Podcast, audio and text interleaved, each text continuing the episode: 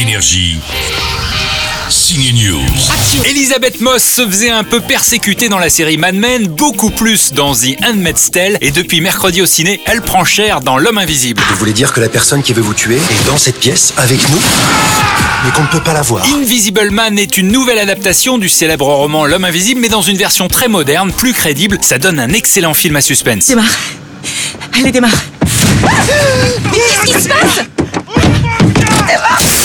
Y a aussi du bris de glace dans deux comédies, une très sociale, c'est Mine de rien avec Arnaud Ducret ou encore Mélanie Bernier. Vous savez quoi, vous me faites chier, vous êtes mou, vous allez finir comme deux glands et ce sera bien fait pour vous. Je crois que j'ai une petite préférence pour la comédie belge Lucky avec Michael Youn, Alban Ivanov ou encore Florence Foresti dans un sacré rôle de flic ripou. Ça montre quelque chose de la féminité qui m'intéresse, qui est de dire qu'une femme peut être tout aussi pourrie qu'un homme. Vous voyez ce que je veux dire? Parce qu'en en ce moment, on a tendance à victimiser les femmes et à en faire des proies fragiles. Mais euh, n'oublions pas que l'égalité, c'est aussi qu'une femme peut être aussi ripou. Et, et là, c'est le cas. Et moi, ça m'a amusé de jouer euh, voilà, une femme qui peut avoir euh, très peu de moralité, qui peut euh, voilà, défier les lois, etc. Donc, et, et conduire des grosses bagnoles euh, sans respecter euh, le code de la route, comme un homme. Comme un homme, Florence Foresti dans Lucky et ne manquez pas Elisabeth Moss dans Invisible Man. Ne laisse pas te hanter. Vous allez trembler avec elle. Énergie.